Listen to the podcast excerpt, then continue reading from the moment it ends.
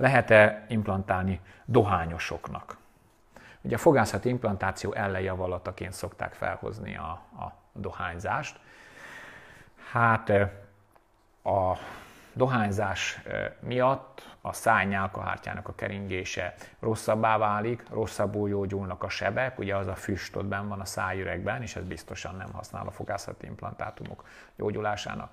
Én azt gondolom azonban, hogy az extrém mértékű dohányzás az, ami ellenjavallata a fogászati implantációnak, attól, mert valaki még dohányzik, attól még lehet számára implantálni, sőt, pici összefüggés is van. Általában a dohányosoknak szoktak elveszni a fogai hasonló okok miatt, mint amit az előbb említettem, ezért általában nekik van ö, többnyire szükségük.